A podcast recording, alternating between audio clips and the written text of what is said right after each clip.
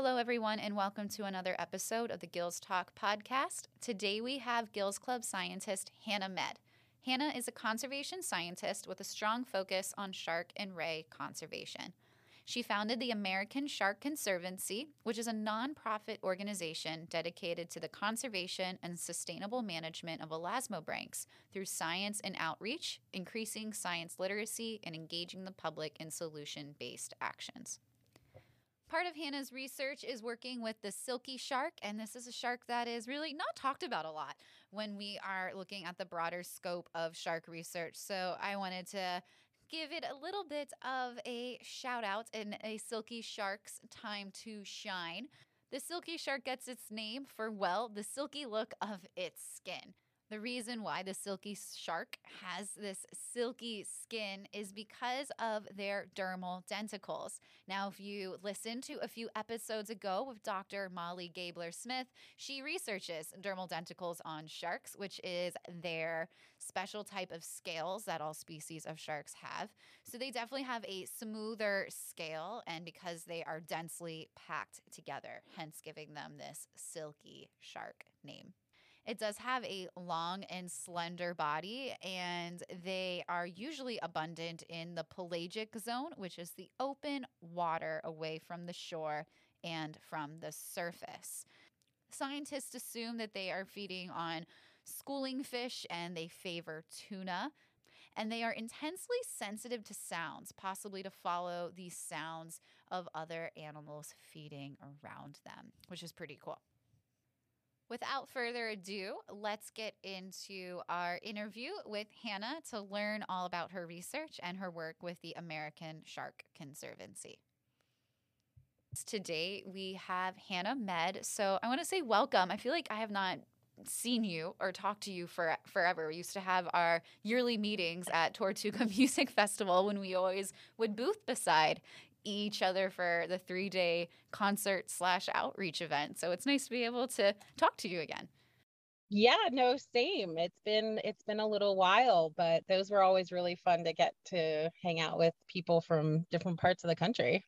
Yeah, absolutely. It's definitely an event that we always look forward to to go to every year. Um, I don't know about you. Unfortunately, we cannot go this year, but um, we definitely want to get back into the swing of things in 2022. Yep, same same on our side. We're we're giving we're we're not going this year, but um, yep, we're hoping for another return visit in 2022. Perfect. So hopefully they will put us beside each other as they usually do. Actually like all the shark people being in one area. I think it makes for yeah. a really fun weekend. Yes. Um, so for anyone that is listening right now, and you're probably thinking, what in the heck are these two women talking about right now? So Tortuga Music Festival is a three day long music festival in Fort Lauderdale, Florida, where then they work with a nonprofit called Rock the Ocean, where they bring in ocean conservation groups, either if it's sharks like us, or with sea turtles, or coral reef re- restoration, and they put them all in this group called Conservation Village. And then we are able to network and be able to talk to other people throughout the country to see what outreach and education initiatives that we're doing, or like me and Hannah, we like to catch up. yep, exactly. so to kick off the interview, um, so if you want to just to introduce yourself, explain your research, what you do. Yeah, absolutely.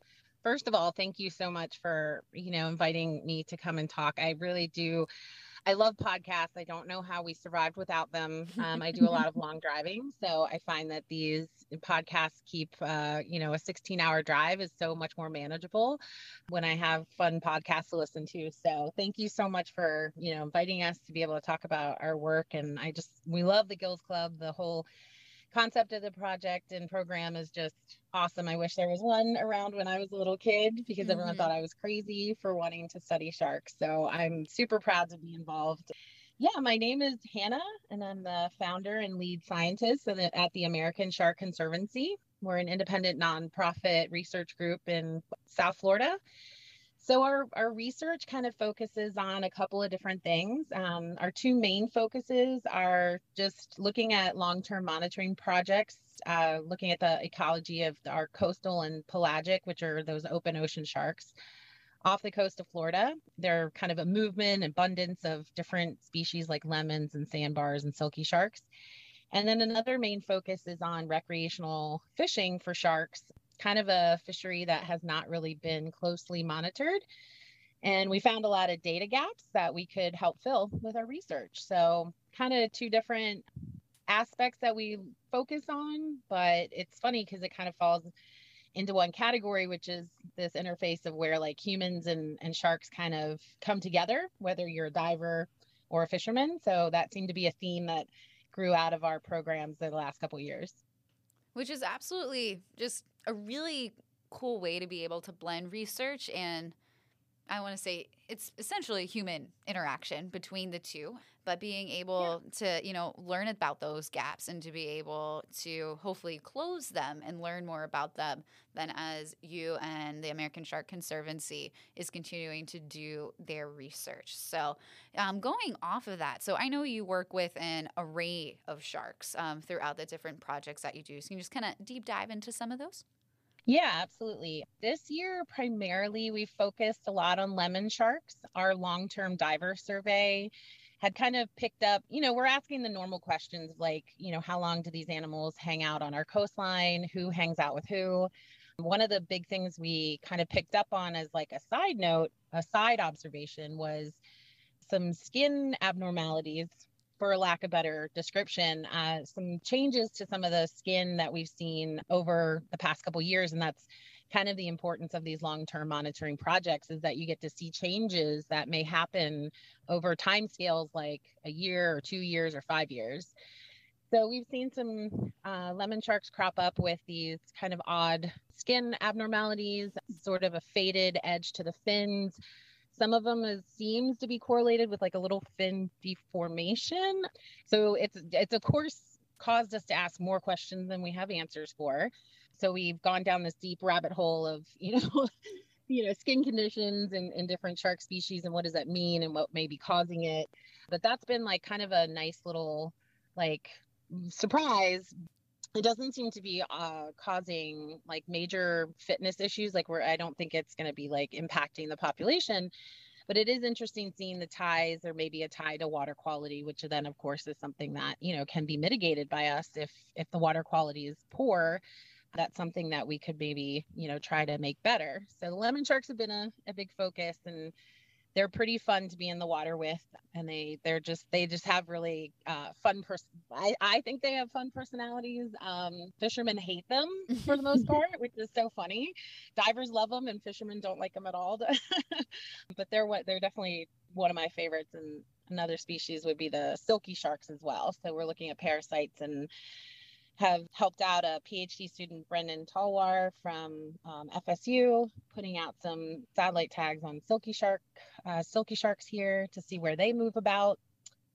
And great hammerheads as well as another main focus species of ours to see in the recreational fishery as as those sharks swim off from being released. Thankfully, a lot of anglers do practice catch and release, but the question remains do the animals survive once they do swim off? And so there's evidence to say that some of them may swim off safely, um, and then some of them may swim off and, and actually die from the physiological effects of, of the fishing event. So that's we've been focused really on great hammerheads for last three years, which has been really very, very interesting. I think the first question I have out of all of that is looking at those parasites that you um, were talking about that you are helping to collect and study.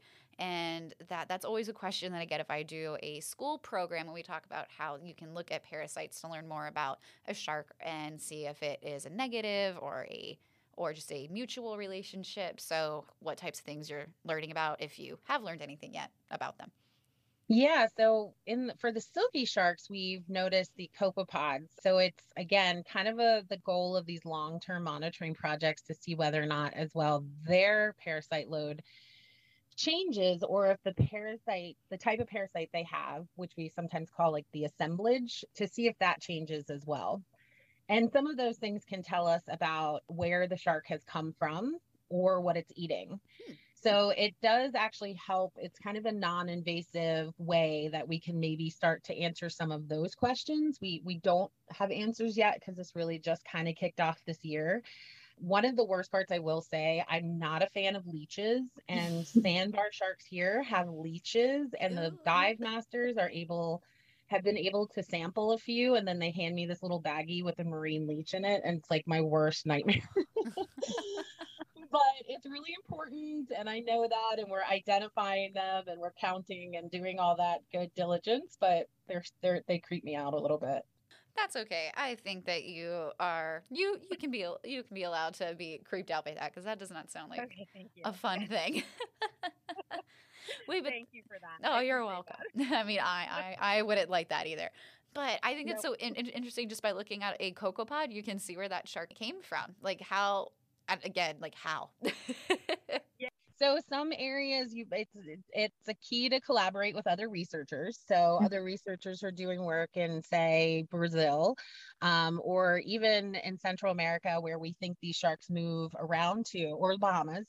Um, you know, if they can identify the same type of copepod, um, there's we're looking into some ways of identifying maybe from some signatures on those copepods what kind of environments that copepod came from and then I think our bigger question um, is also like just the load and whether or not it affects the the sharks negatively. Definitely doesn't seem to. We see a lot of large females in the summer with you know over 50 copepods kind of spaced out. They look like they're just like peppered with them and they all seem to be in good health and their behavior seems fine just from an observational side but it's a it's kind of the start of a big bigger question so i'll, I'll definitely share updates as we go along absolutely i would love to hear any of those updates that you do learn along yeah. the way think looking back and kind of going into some of the hammerhead questions that i was thinking about i know in past research you have helped and worked with fishermen that are fishing them right from the beach. And I'm sure that is a big challenge that you can face as just not even just a fisherman, but then a scientist as well. I mean, that's a really big fish that you are trying to fish then up onto the beach. So if you can talk about that process and how then that is benefiting toward the research then.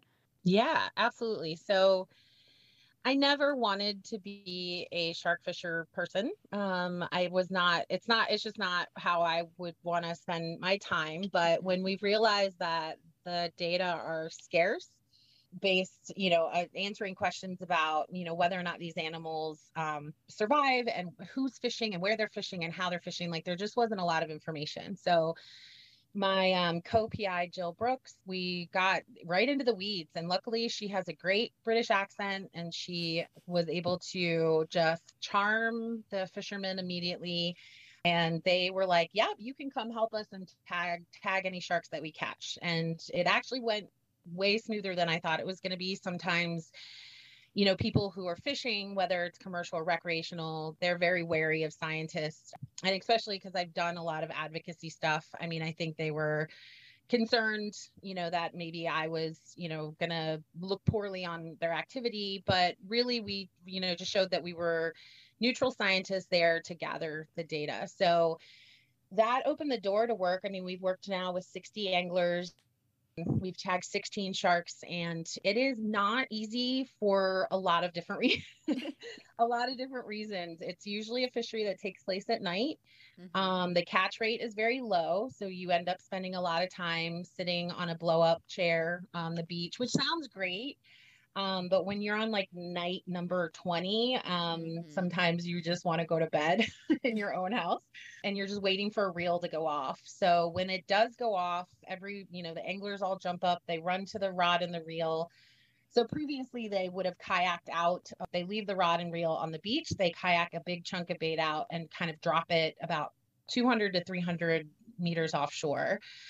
And then when that reel goes off, um, everyone jumps and runs to the reel. So we let them do whatever it is that they're going to do, just a normal fishing event. And then we try not to get in their way and we put a short term satellite tag on in the waves um, at night on a big animal and trying not to delay the release in any way um, so that our information is going to represent exactly how a recreational fishing event would be.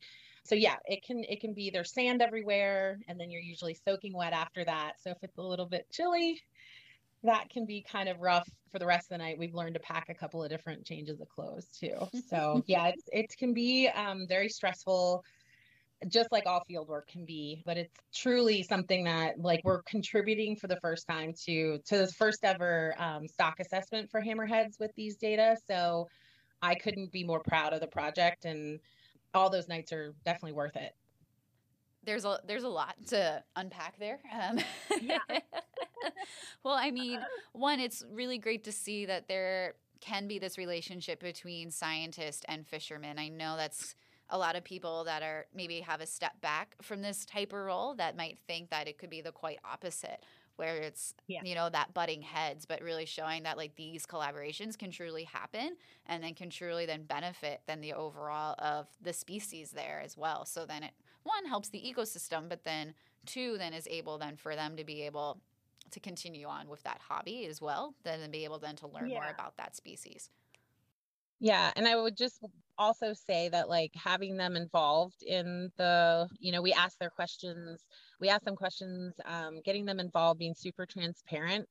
The other big advantage is no matter what the outcomes are, they kind of buy in to the to the results. There, there's so much more trust there Mm. um, which is ultimately what what we want. We want everyone to trust the results of the science. So um, that's kind of a benefit of, of creating those relationships as well in the long term. Yeah, for sure. And I think then then that's not even then just benefiting that one person that you're working with, but you know, like they have friends that are probably fishing or they have friends that are interested in what they do. And then it's just like it trickles down and spreads the word and then it just helps perpetuate then that real truth then about these types of collaborations as well.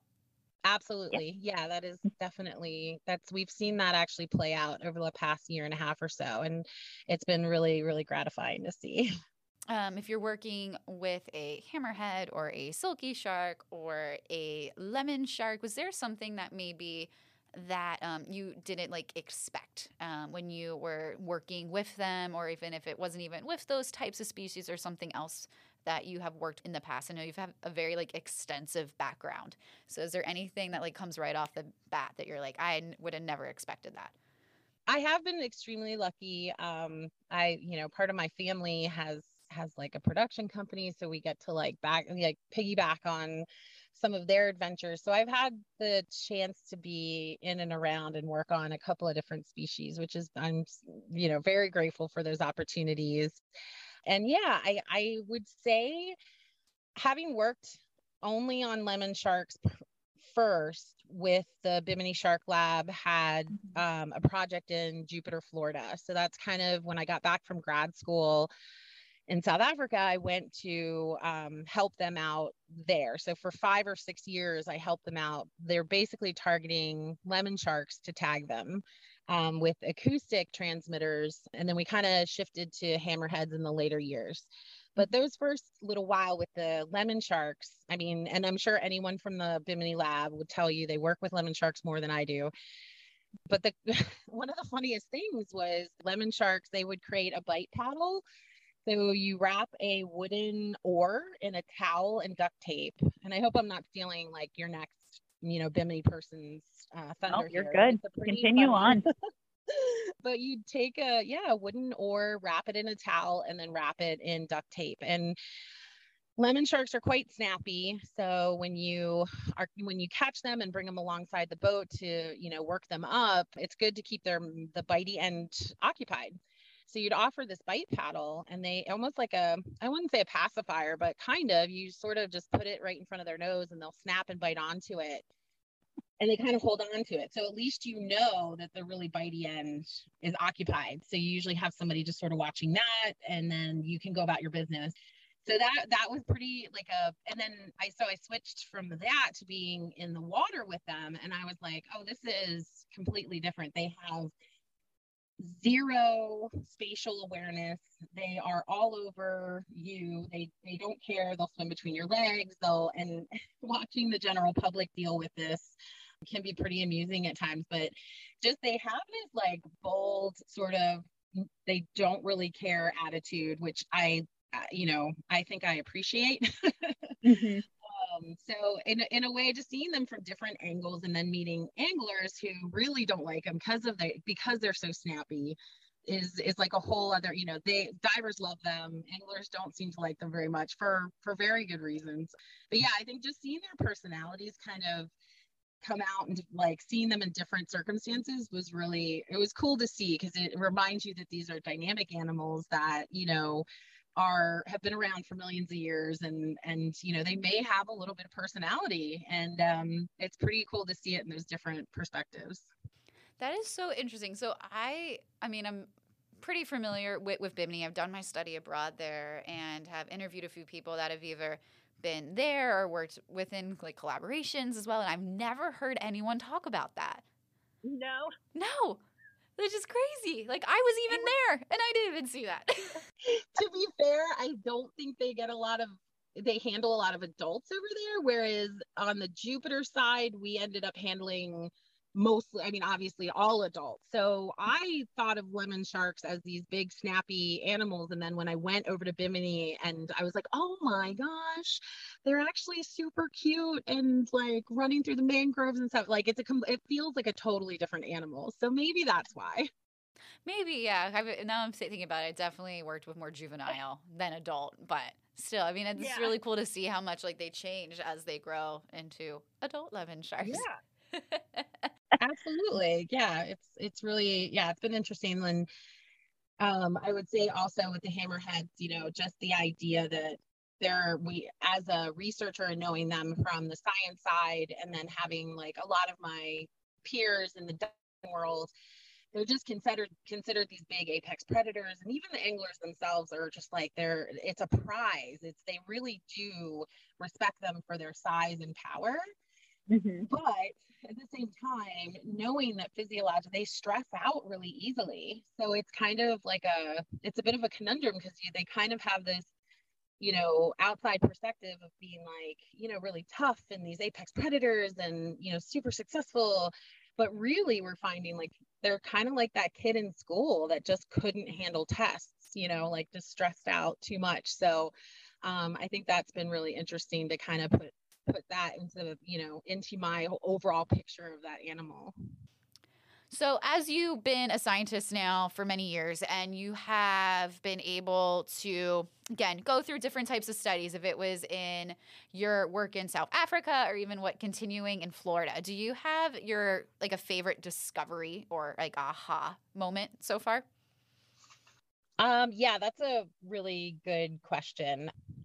I would I would say I, I just overall this kind of is off the like discovery kind of idea, but the fact that we are an independent nonprofit that can contribute data to a federal stock assessment, that doesn't sound really like that jazzy but honestly it's something that like if you would have asked me you know six or seven years ago or when i finished my master's and was like do i do my phd i'm not sure what to do next um had a lot i had a lot of questions um, about what i should be doing. I never would have thought that i'd be able to have like you know you know been the founder of an organization and then have you know gotten to do some work that was really going to go directly to policy. That to me has been kind of there was a moment this you know i was on one of the webinars for the stock assessment and i thought okay this is kind of cool. This is this is I, this is this is actually what i really wanted to be doing. So there's a lot of doubt